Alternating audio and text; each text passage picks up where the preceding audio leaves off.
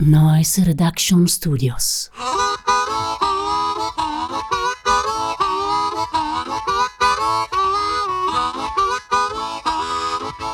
1975.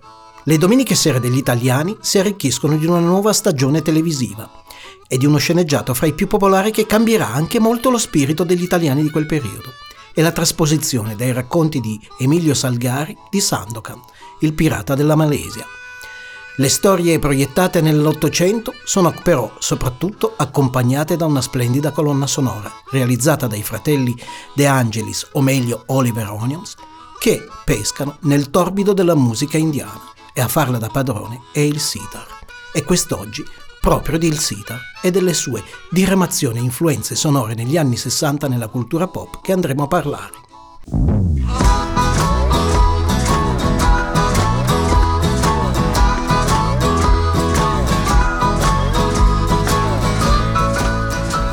Tutte le strade portano a Roma è un podcast originale di Noise Reduction Studios, scritto e interpretato da Lele Roma. Le strade sono quelle della storia della musica e il loro incrociarsi con la cultura pop.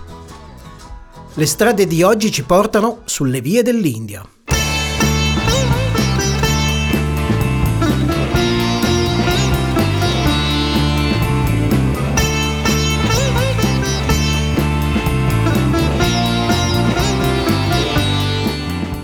Come ci si è arrivati a questo suono in realtà è un suono che già era conosciuto negli anni 60 perché viene scoperto. E niente proprio di meno che dai Beatles potremmo dire, anche se in realtà tutta quella cultura che negli anni 60 passa attraverso la controcultura, la ricerca di quell'universo hippie, arriva attraverso quella ricerca dell'espansione delle menti, della ricerca di un qualcosa di diverso, che è anche sperimentale e culturale.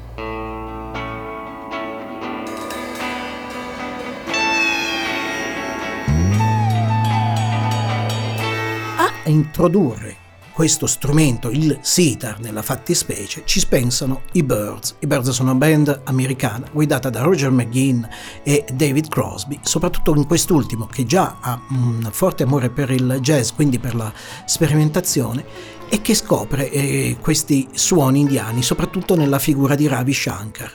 Decidono di creare un loro suono che si chiama raga rock. I raga sono appunto questi brani musicali che appartengono alla musica tradizionale, alla musica classica indiana, che Ravi Shankar sta già portando nel mondo occidentale perché ha inciso diversi dischi nella fine degli anni 50.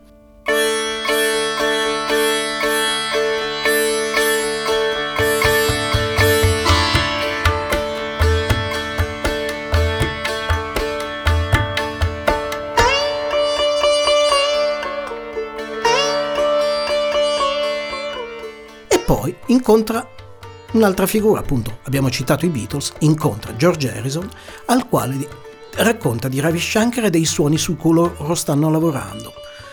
George Harrison si innamora di questo suono e di questo uh, strumento, comincia a suonarlo e poi andrà anche a lezione proprio da Ravi Shankar.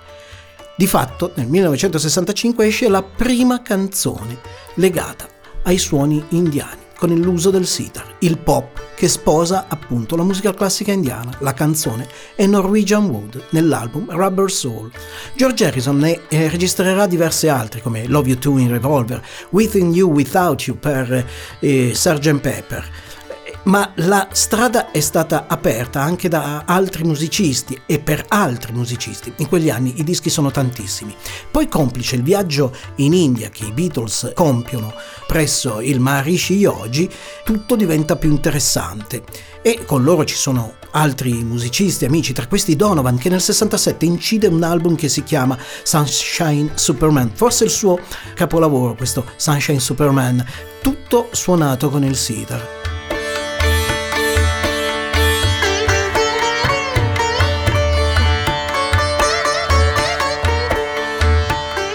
Ma eh, sono tantissimi i musicisti di quel periodo che ne fanno uso. Pensiamo ai Rolling Stones per Painted Black con Brian Jones che anch'egli è rimasto affascinato da questo strumento, gli Yardbirds di Jeff Beck che per la loro canzone Artful of Soul ne fanno uso.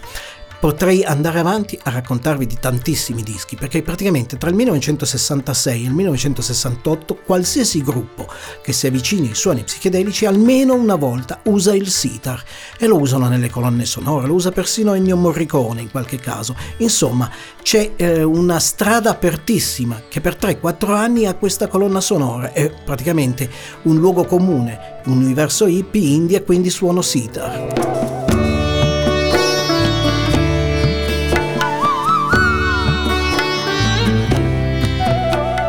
Il sitar sicuramente non è uno strumento facile, sia per la sua conformazione fisica, si dice che si debba fare e praticare yoga per imparare davvero a suonare lo strumento come si deve, ma soprattutto per il suo numero di corde e di accordature aperte.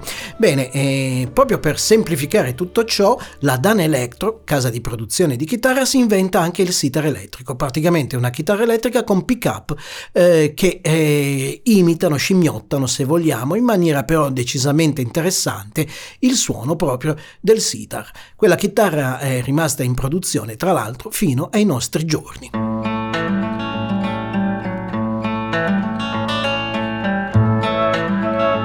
E poi, come spesso accade, c'è una sorta di oblio. Negli anni 70 ci sono gruppi tedeschi eh, come i Popol Vuh a farne uso, soprattutto anche di armonium e tampura, quindi non solo il sitar ma altri strumenti che arrivano appunto dall'Oriente, o i Quintessence, band inglese che fa... Eh, dell'uso del rock e del connubio con la musica tradizionale del mondo e in questo caso anche del sitar un uso spropositato. Poi piano piano le mode cambiano si è esaurita anche quella idea dei viaggi in India, che sono diventati ormai una prassi per l'universo popolare giovanile di quegli anni, che ancora fino alla metà degli anni 70 porta moltissimi giovani a fare questo tipo di viaggio, che è un viaggio interiore alla ricerca di se stessi, ma anche alla scoperta di altre cose, ma dove la musica è comunque sempre protagonista. Negli anni il sitar è stato usato da molti musicisti per altri usi, ma certo ha perso forse il suo fascino che aveva negli anni 60 e quella magia che è legata indelebilmente a quegli anni.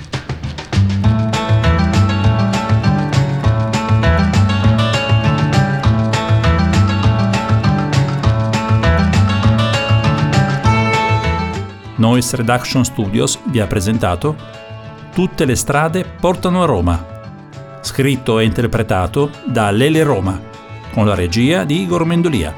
Supervisione editoriale Alessio Cuffaro, sound design e montaggio Igor Mendolia.